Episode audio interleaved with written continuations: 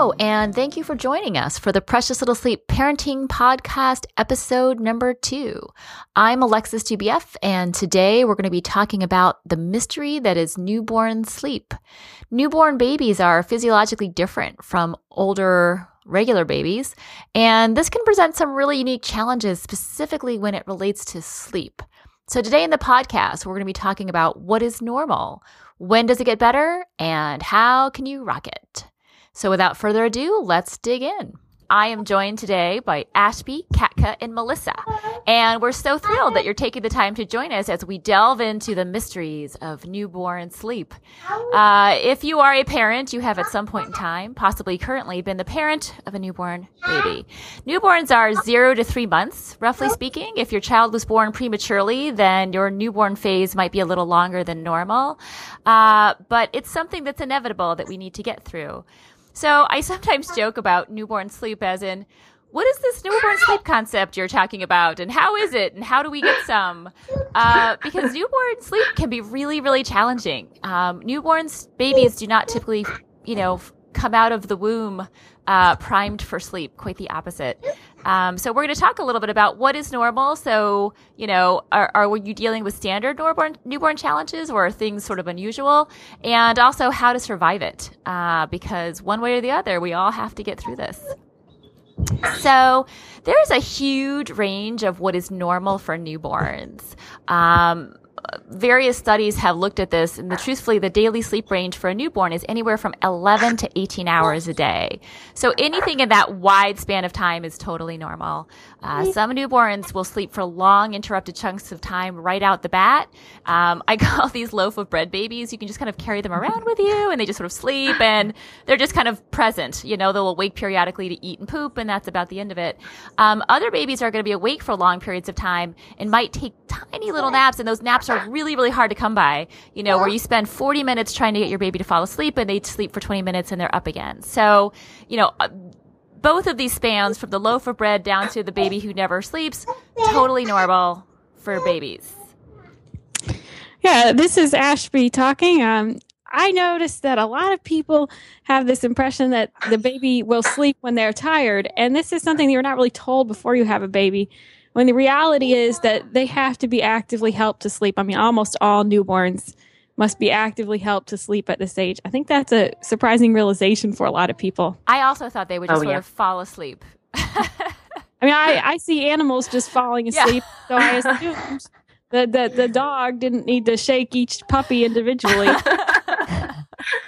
yes, there are babies that will just magically fall asleep. You don't you just lay them down in the crib and they will just drift off and we call them unicorn babies. And if I were to make a guess, I would say that they make up like what five to ten percent of yeah. all babies. Probably. So if you have one of those, you're really lucky. If you don't, it's normal. Don't feel bad if you need to help your baby fall asleep. It's normal. Yes, it is normal that your child is going to need a lot of assistance in falling asleep. And that assistance can come in many, many uh, flavors, you know, nursing, rocking, baby wearing, swaddling, white noise, being pushed in a stroller, um, you know, there's there's really a wide variety of things that newborns will need to sleep, and you'll very quickly kind of figure it out because you'll go, "Wow, we tried everything, and only this one thing worked." And uh, then Bob's your uncle. That's that's that's that's what it is. But it typically is re- relatively sort of active. It's not um, sing a song, uh, put them in the crib, and uh, quietly walk out of the room. that's not that's not going to happen. Uh, we also talk about newborns being pretty fussy and crying a lot. So again, this is normal. And I think sometimes we feel like we're failing because our newborns cry a lot or are fussing a lot. I mean, there's a lot of active fussing, eh, eh, eh, eh, like this kind of mm-hmm. like constant. And if you don't, you know, uh, address the fussing, it very, very quickly escalates into crying. Um, so oh, sometimes even in their sleep, like yes. that's what nobody told me. Like newborn babies are really loud in their sleep, they like are they loud. grunt and everything, and nobody told me that when I had a baby, and I was like, he's sleeping. Why is he so noisy when he's sleeping? Yeah, that whole phrase "sleep like a baby" is enormously misleading. It's just enormously. So yeah, so newborns fuss and cry and make a lot of noise, and uh, it, it really can become a backbreaking labor of love to help your child not cry and not be fussy. So it's it's literally an all-encompassing job typically for most of us. Again, there are unicorn babies and the loaf of bread babies who just kind of carry around with you and it's, you know, no problem. But for the most of us, it's an active, uh, labor intensive job of walking, rocking, nursing, um, feeling often like it's a kind of a, a constant, you know, uh, sort of sort of process. So, um, so on the one hand, we have unicorn babies who are sort of easy peasy. They fall into patterns pretty easily. They fall asleep easily. They're pretty content. On the other side of the spectrum, we have uh, high needs or fussy or colicky children. And again, not something you did wrong, not because you ate that one hot dog that wasn't fully cooked when you were pregnant this is just the way some babies are born. And, and being a fussy or high needs newborn does not mean that you're going to grow into a high needs or fussy child. It's really just a phase. And it's easy to say, oh, it's just a phase when you're not in it. When you're in it yeah. and living with a child who is truly high needs or colicky, it is exhausting. And yes. people will talk about how rough that time was because there is nothing more important in the world than caring for your child. And your child is seemingly miserable despite all of your best efforts. Yeah. And that's a topic for sort of another discussion, but I wanted to put that out there that roughly 30% of infants are high needs. Uh, when they are newborns. Now, the good news is is that the high needs behavior, the crying, the demands for a lot of soothing, the lack of sleep, tends to abate around six months. So, as challenging as a time as it can be when they're younger, it is not, in fact, a permanent state of being. And most of those colicky high needs kids are sleeping as well and crying as little as their non colicky counterparts by their six month birthday. So, and I would even say that most colicky babies usually improve significantly after three to four months. Yes. Like the first three, three and a half months are really the worst. And then it somehow slowly improves. It's not like one day you suddenly have a new baby, but you know, like in two weeks you realize, oh, things are not so horrible anymore. Yeah. They're you know like almost bearable. You're like, I showered today. Hey. Yes. and with these fussy babies, uh, I notice a lot of people will say, my baby is reverse cycling. Mm-hmm. Their baby is eating all night sleeping all day or eating all night and all day and never sleeping.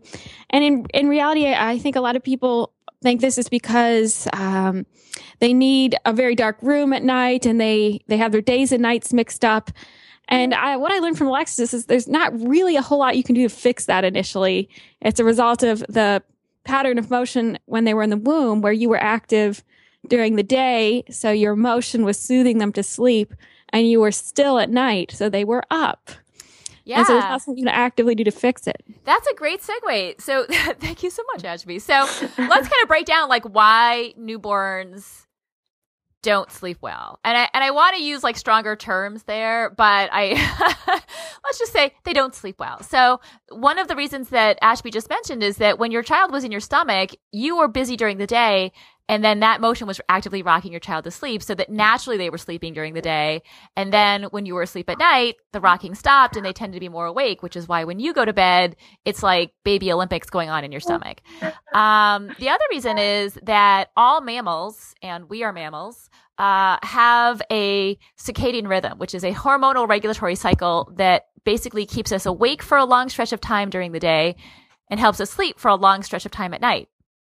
Now, this is a hormonal kind of in, internal regulatory system that we're not born with. It's very immature at birth. And so instead of having this kind of daytime wake up, nighttime sleep pattern, uh, newborn sleep is roughly scattered throughout the day, like as in a random pattern. So it takes time for that to develop. That's simply a developmental process. And there's a million you know, theories on the internet as to what you should be doing to facilitate this. And the reality is it's time and exposure to light that occurs naturally because you're awake during the day and we have lights on and the sun is out. So it's much like transitioning from a trip overseas. It's jet lag on the extreme. It is. You can't necessarily yeah. force it to get better immediately. Yeah. You could keep it but, from happening by staying in a light, bright environment 24 hours a day and and preemies who spend a lot of time in the NICU sometimes struggle with that mm-hmm. because the lights are on 24 hours. But in a normal kind of home setting, bright light during the day, lights are on, sun is out, dark nights at night because it's nighttime. It's going to happen on its own about three months. So uh, you might have seen people saying, "Oh, you know, uh, wake them up from naps," and uh, you know. Uh, don't let them um, stay awake at night. Well, of of course we don't want to let them stay awake at night, but for a while that may simply be the reality Yes. of how life is. And Uh, that while is probably about eight weeks. that is Uh, true. and uh, I remember when uh, we talked with Alexis about this when my second baby was born, and she said, Well, I've recently come across this research that says that it takes eight weeks, which is 56 days to uh, for the circadian rhythm to develop. And I remember um, both my sons had these long, long um, wakings during the night. Like they would be up from I don't know, 1 a.m. until 3 a.m., and just no amount of soothing would put them back to sleep. And I remember with my second son, day 57, he stopped doing that. so That's amazing. You know, you, you guys are all lucky because you're like new moms, like in the Netflix and the Amazon streaming uh, oh, zone. yes. Because I, my children preceded that, and I would be awake from like one to four in the morning, like desperate. Like if I could find like uh like like a rerun of of like Charmed or Angel on TNT, like that was like uh, like the best case scenario. like at one in the morning, I'd be like, oh. So, so if you Um, have one of those babies who are up for hours uh, in the middle of the night, uh, there is hope. Yes, it will not a probably improve a lot after the first eight weeks. Those are the most rough. But but I would advocate that saying, you know, waking them up during the day or trying to keep them awake for arbitrarily long periods of time during the day is not going to facilitate it. It's just going to result in a cranky, tired baby. So um, and a cranky, tired mom. Yeah. Yeah, it's Yeah. not a party. So so it's hard sometimes to say you have to just wait it out, but that really is the answer in this scenario. Um, so other reasons why newborn uh, sleep like garbage um, is that uh, infants have an immature sleep pattern, and what that means is that as adults we tend to phase into a deep level of sleep and then stay there for a few hours uh, before cycling into a light sleep, and then you know res- continuing back into a deep sleep pattern. So you know, most of the time, if you wake up at night as an adult, you're not even aware that it happened. Um, and it's typically brief and you sort of roll over and fall back asleep. Infants are doing that every 50 to 90 minutes. So they're constantly waking up. And, you know, if you said, well, my newborn wakes up four times a night, I would argue they're probably waking up eight to 10 times a night. You just don't know about it, you know, the other six times. So again, this is just part of the biology of, of, of newborn sleep a, in an immature sleep cycle. So they're waking up a lot. And many times newborns, especially the more challenging newborns who are a little fussier, who need more soothing, every time they cycle through that light sleep phase, they need a lot of help to get back to sleep. And, you know, we're going to talk in future podcasts about how we can help them to do that without as much parental involvement. But, but, but again, the behavior of the constant waking is, is really sort of rooted in that light sleep phase that they spend a lot of time in far more than adults do. Um, another reason that newborn uh, sleep is challenging is again there's a lot of mythology that says your baby will let you know when they need to sleep just like ashby mentioned like you Yeah. thought they sort of fall asleep i mean you know babies poop when they need to right like you don't have to like do anything you th- oh this is sort of a biological function they'll just sort of conk out um, no, it, it's in fact not necessarily true that they'll fall asleep. In fact, they may not give good signs. You know, again, another myth is, well, they'll rub their eyes and they'll start to yawn and you'll, you'll know. Some kids don't give sleep cues or they don't give sleep cues until they're vastly overtired. And remember that these are if we're really talking about newborns, newborns they can't rub their eyes yet. They have true. zero hand coordination. So really, really Yeah. tiny babies, they they will not rub their eyes. They they just wave their arms around. They flap about. swaddled. so really, uh, tiny newborns will give you very little in the way of um, sleep cues. I remember being told that my child would look off in a gla- in a glazed way in the distance, and I, I was so confused because that was pretty much twenty four hours a day. Like I what, what I was looking for. Um, so yeah, so watching for cues is not a terrible piece of advice, but I would be more mindful of sort of paying attention to how long they've been awake. And, uh, you know, again, the typical newborn probably can't be awake much longer than an hour, hour and a half tops. Uh, so the clock is going to be a better cue to follow, more reliable anyway than, um, than the glazed, distant, you know, Mhm. look. Uh, so another reason newborns struggle with sleep is that their tummy is the size of a walnut. So when your tummy is the size of a walnut and you exist on an entirely liquid diet, um, you know, it, you tend to need to eat a lot. They're growing at an astronomical rate. Uh, breast milk and formula both digest relatively quickly. So basically you eat, digest, are hungry, eat, digest, are hungry. And that happens, um, fairly consistently throughout the day. So for a while, you're going to get many, many, many night feedings, many requests to eat. And again, uh, somewhat depressingly, something you sort of have to just sort of push through. Mm-hmm. And especially like um, with newborns, sometimes they will eat more at a certain period of day. For a lot of babies, that's the evening. But it can feel like you literally just fed them and they just want to like eat all night long. And that is totally normal when they're very little. It is normal. Although I will say personally, it was a real challenge because that I felt trapped on the couch. Mm-hmm. Like I couldn't, you know, um, it's it's uh, it's a challenging adjustment to go from being able to be mobile to not being able to feel confident that you can leave the house because the child's going to need to eat so quickly that by the time you've gone anywhere, your husband's desperately texting you to return. But um, And it can be more challenging the more other children, older children you Yes. have to Yeah. wrangle. Uh, so part of this is that you know uh, to say these things are normal, and if your child is doing this during the newborn phase, that that is also normal and totally okay. It's not a cause for concern. It's not because you're doing something wrong. It's not because you're a bad parent. It's because newborn babies are hard, and that developmentally and biologically, they cry a lot, they wake a lot, and they need a lot of help to stay calm and to fall asleep. So Yes. that may feel depressing and overwhelming. Um, so let's talk about what we can do to survive this phase and come out feeling triumphant and strong. Uh, you know, f- for for the first few months, which can be could be a real challenge. Yeah. Um, Well, for one, we can make sure that they're not awake too long. Uh, being overtired, and contrary to what your grandmother might say, you know, they're not going to keep them up all day and have them sleep all night. Being Nope. overtired will make it even harder for them to fall asleep. and more likely they'll cry. So Yes. trying to Yeah. minimize crying. Overtired is not our friend. Right.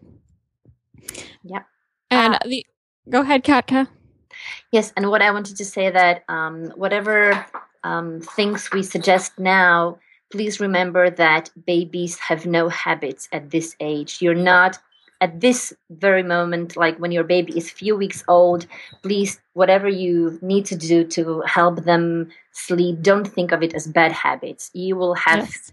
Time to wean off whatever um, soothing method you are using and you will be able to make changes in the future.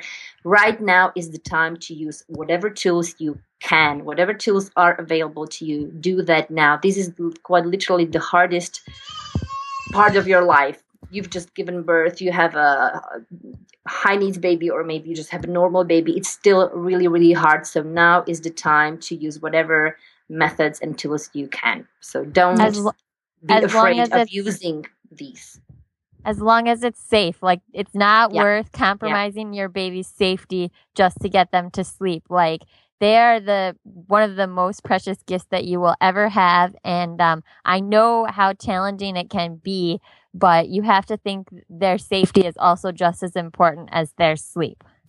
Uh, yeah, absolutely. Uh, and I just want to kind of double down on what Kat has said. So the first six weeks is really the most challenging. So crying peaks and fussiness is at its worst at six weeks. Yeah. So if you think about, you know, this is this is a marathon. Six weeks we have to get through.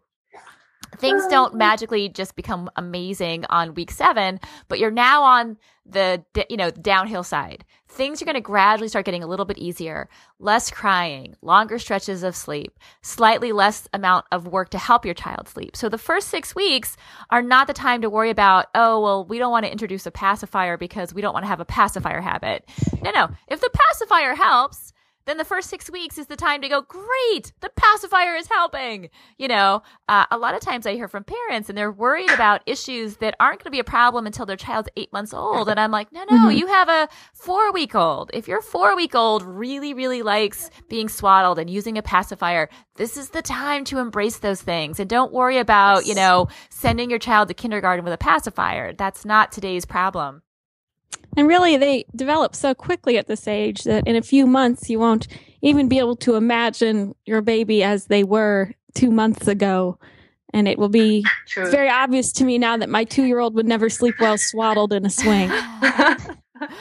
Absolutely.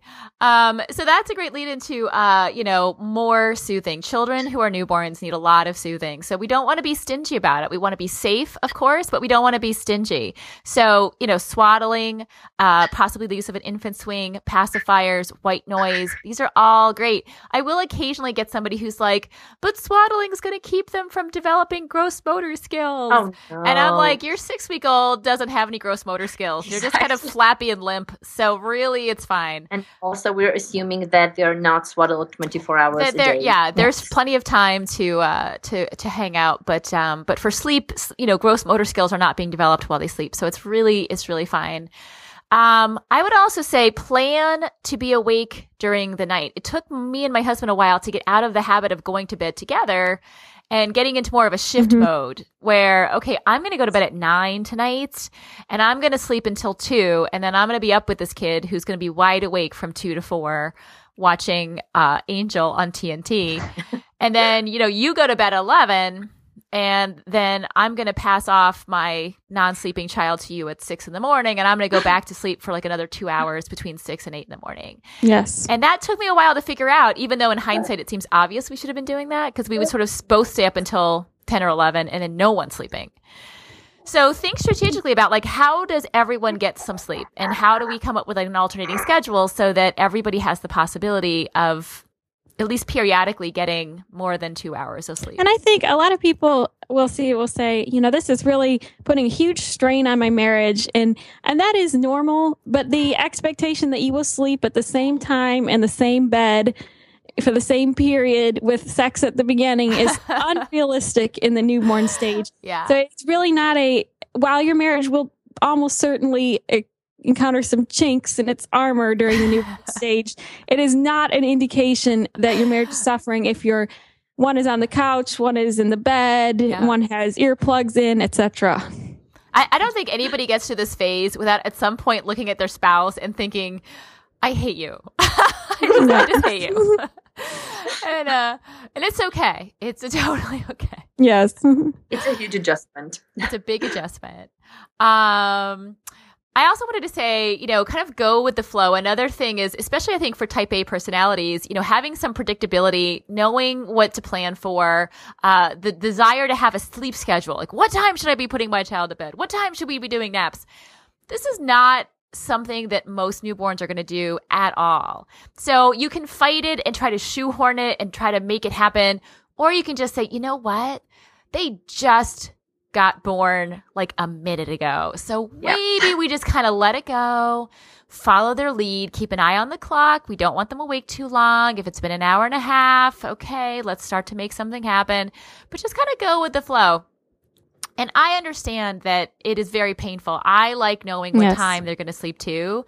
Yeah. So part of this is acceptance to say, let's not drive ourselves nuts trying to pursue a schedule. Let's just let it be and, and make sure that we're all sleeping as much as we can, that we're safe and we're crying as little as possible. And I mean that as parents as well. with the faith, with the faith that and in the future there will be the possibility for a schedule. It's always important not to extrapolate behavior from the newborn phase to behavior forever. yeah. Yes. Yeah. It's and a I gradual. think if you can, oh, sorry, go ahead. I was gonna say, I think that if you um, notice something, then sometimes you can. It's easier to like take advantage of it and realize that just might be the way that they are for right now. Like when Alan was really little, he just like he would be really awake around like 9 and 10 p.m. and then fall asleep around 11. So I'm like, okay, I'm just accepting this. I mean, I'm like really tired from also my toddler, but whatever. I'm just going to Netflix during this time because I know he usually falls asleep around 11. If I try and like fight it and get him to sleep earlier. It never ends well. So I will just Netflix during this time and accept that he is just not going to go well if I try and get him to sleep. Like sometimes they do have kind of like patterns that emerge a little bit that you can see. I mean, the rest of the day was totally off the rails, but that was like the one thing that he always consistently did. So I, I think that's the benefit of being an experienced parent. When my first was born, I freaked out about the fact that he was awake for like three to four hours every evening. And he was miserable and we're like he must be tired. He's so miserable. We have to help him sleep.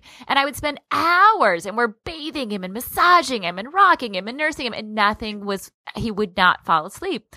Now i understand that that was the witching hour. He was simply yes. awake and with number two, I was just like, all right, here we go. Let's do this. All right, it's it's go time. Here we go. Fussy baby, four hours. Game on. you know. Settle in. Yes. so so acceptance is hard. It's a hard place to get to, but it's really just makes so much so many things easier. Um, Melissa beautifully talked on the importance of safety. Again, we're not going to delve into SIDS uh, and safe sleep environments in a great detail right here. We will in a future podcast, but I will say that it's really important that your child is sleeping in a safe space all of the time. Um, you should definitely talk, bring it up with your pediatrician. Take a picture of where your child sleeps. Bring it to your pediatrician and say, what do you think about this? Does this feel like a safe environment to you? Sure, there changes we should make. Uh, if you want to Google, the American Academy of Pediatrics has a really nice, concise, safe sleep position statement. You can find it for free online. I think that is pretty much the guiding reference for understanding safe sleep. And the one thing I would say is, uh, just as a brief note, your child should never, ever, ever be left asleep on a couch or a chair, either on their, you know, by themselves or with you. And I, listen, I did that with my child. Now, this was before we knew that this was dangerous, but that is not safe. Couches, plush chairs, recliners, not safe for newborns or infants of any form. So even though things can be rough and it's hard to stay strict about where your child's sleeping, uh, safety is the number one concern, more so than crying or how much sleep they're getting. So that's uh, something to keep in mind at, at all times.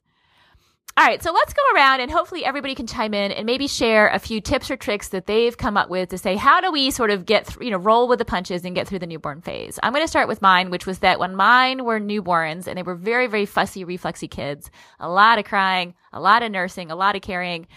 I had a hard time eating and I wouldn't have I wouldn't be able to put them down long enough to make a sandwich or scramble eggs. And I would just not eat. I mean, there were days I'm a nursing mom. Like my husband would get home from work and I'd eaten like nothing all day other than like a couple of cookies. So what worked for us was um, kind of putting food out like at a cocktail party and like literally like having plates of cut up cheese or fruit or nuts that I could just grab while I was standing there. Now it wasn't awesome. I didn't love it. And it's not like a lifestyle choice you want to make for the long term, but for a short term period, it kept me a lot more um, reasonable on terms of eating and not like starving myself and then being like ravenous and cranky and low blood sugar by like five o'clock at night. So that helped us a lot. Does anybody else have any strategies that help them get through it? For me, it was get out of the house. I know that's not, some people like to nest. I was not a nester. The walls nester. started to crawl very quickly for me. So I, left the house, rain or shine, and went to the mall with all the other despairing, aging people and postpartum depression mothers. oh, it's time for a sad stroller walk, buddy. Let's go. Get in. Get in with the crew. Yeah, absolutely. The grandmother's yeah, looking at me saying, "Oh, how wonderful!" I know. I know. Katka, do you have any uh, strategies for getting through things? Uh, yeah, I, I second. Um, if you feel even a little bit up to it, go and get out of the house. You will feel like a million bucks, even if uh, even if it's to go to the mall and uh, you know uh, buy diapers or whatever. Uh, so that's one thing. And uh, the second thing is uh, my son was pretty high needs too. And we had horrible witching hours. And my advice for witching hours is one, just um, you know, just takes time. It's not you. It's not, this is the baby you've been given. It's nothing you did. So just accept that this is what it is for now. And two, don't be afraid to use whatever and whatever tools and all of them at the same time. So don't feel ridiculous if you are um, bouncing your swaddled baby in a dark bathroom with the hair dryer on uh, while your baby is latched onto your nipple. So that's that's what it takes for now. It will not be forever. So don't be afraid to use all the tools that you need to use. And I highly recommend um, all new parents to study uh, Dr. Karp's mm-hmm. 5S, the five happiest baby on the block. Yeah, happiest yeah. baby on the block. Uh, the fourth trimester theory, which essentially says that our babies are born too early and they need a lot of help. It's like um, they should have stayed in the uterus three more months, but they were born early, so yes. they need a lot of help at the beginning. And he has uh, these five tools which are tremendously helpful. Go Google it. Uh, there are very helpful videos on YouTube where he explains. Yeah, it's a book and a video, like, and I prefer the video. Yeah yeah yeah. So but even if you go to youtube there are just short you know like interviews uh, on television where he shows the method and it's great and i highly recommend every new parent to study that. Absolutely. How about you melissa? I think for me, like you guys have already mentioned tons of great stuff. I think one thing you need to do is like during that time, you are taking care of a baby a lot, and you have to remember like also to take care of yourself. And like, if you maybe only have like 10 or 15 minutes or whatever, like, don't do the dishes. I like, know. the dishes will wait. Like, if you need to shower or you need to get a cup of coffee or you need to read a magazine or whatever to like, make yourself feel a little human about it. Like, it's okay to let some of the housework go. Like, and also, don't feel bad if you can't sleep when the baby sleeps. Like people always told me, sleep when the baby sleeps. But then it's like the middle of the day and I'm like, I'm so tired, but I'm so awake. And then I felt guilty for not being able to sleep. So it's, it's okay if you're not sleeping and it's okay if you're not doing housework. Like you have bigger things to worry about now. And if anyone wants to come do your housework for you, let them. Like just let them. you know, my son is nine. I still don't do housework. I think those are words to live by. I think I think that's, like, that's a life philosophy for me. Alexis, I did say don't extrapolate from the newborn phase. no, wait, man. I'm, I'm, sticking with it. This is a good one. You guys, you guys should should join me. I also wanted to say, by the way, speaking of taking care of yourself, is um, oftentimes there's a primary person who is at home with a newborn for most of the time, especially in the US because we have such crappy parental leave policies. So the person who's with the child all the time tends to get really good at soothing that child because you're practicing all the time. So then the partner who has gone back to work or who is less available may not have the same um, level of expertise. Uh, and that can result in a situation where, you know, you know, per, you know, the person who's caring for the child is the only one who can. And I would strongly suggest you avoid this. Uh, all Absolutely. parents need yes. to be fluent in baby soothing. The space and it's the, give them a chance. Mm-hmm. Yeah, and it's trial the, by fire. You have to learn by doing. Yeah. yeah so if yeah, you grab the baby the, back in five minutes because it's not working, you're not really embracing the trial by fire concept. So hand off baby and walk out the door for 45 minutes yeah. and let them figure it out. And if yes. today didn't go well, try again tomorrow uh, because they they will figure it out. Your partner loves your child as much as you do. They just haven't had the same amount of time to practice. So they'll get there, but you need to allow that to happen and encourage that to happen so that you can take care of yourself and have and a backup. By all means, tell them what you know works yeah, with yeah. baby, but also let them maybe find their own way of doing yeah. things. There it doesn't have be, to. Yeah. It, it doesn't have to be the same way that you do things. Like my husband, he can just when they're newborns, he can like hold them and hum and sway. And if I try that, it never works for me. it works for him. That's so fair. It doesn't have to be the exact same way that you do things for it to work. Like they will figure it out. But you want to actively cultivate that. I, I go, I get a little nutty when parent, people are like, well, my husband can't handle the baby. I'm like, sure he can. Absolutely he can. I guarantee you he can handle that baby. So he just needs a little more time, possibly some coaching. But typically, leaving the house is best. Just let them figure it out. Go for a long walk, and uh, you know, um, and let that be. Well, guys, thank you so much for joining us today. It's been a lot of fun. Again, this is an introduction to additional topics we'll be talking about, including um, safe sleep habits, uh, how to transition from the newborn phase into the regular baby phase, and how we start working on establishing better sleep associations and moving towards a little bit more predictability, and how you can gently coax that along in a healthy and safe way. Uh, but hopefully, we've given you some thoughts today that you can put into practice to make uh, the newborn phase a little bit more enjoyable and a little less tearful for all involved. Thanks so much, guys, and we'll talk to you soon. Thank you for joining us today for the podcast. We hope you enjoyed it. We've got great plans for the future, and we really hope that you'll stick around and be a part of it. For more information, go to the website, www.preciouslittlesleep.com. You can learn more about the podcast, subscribe, or send us a question or email. Comments are welcome, as well as suggestions for future podcast topics. Additionally, if you have a moment to subscribe on iTunes, that would be wonderful.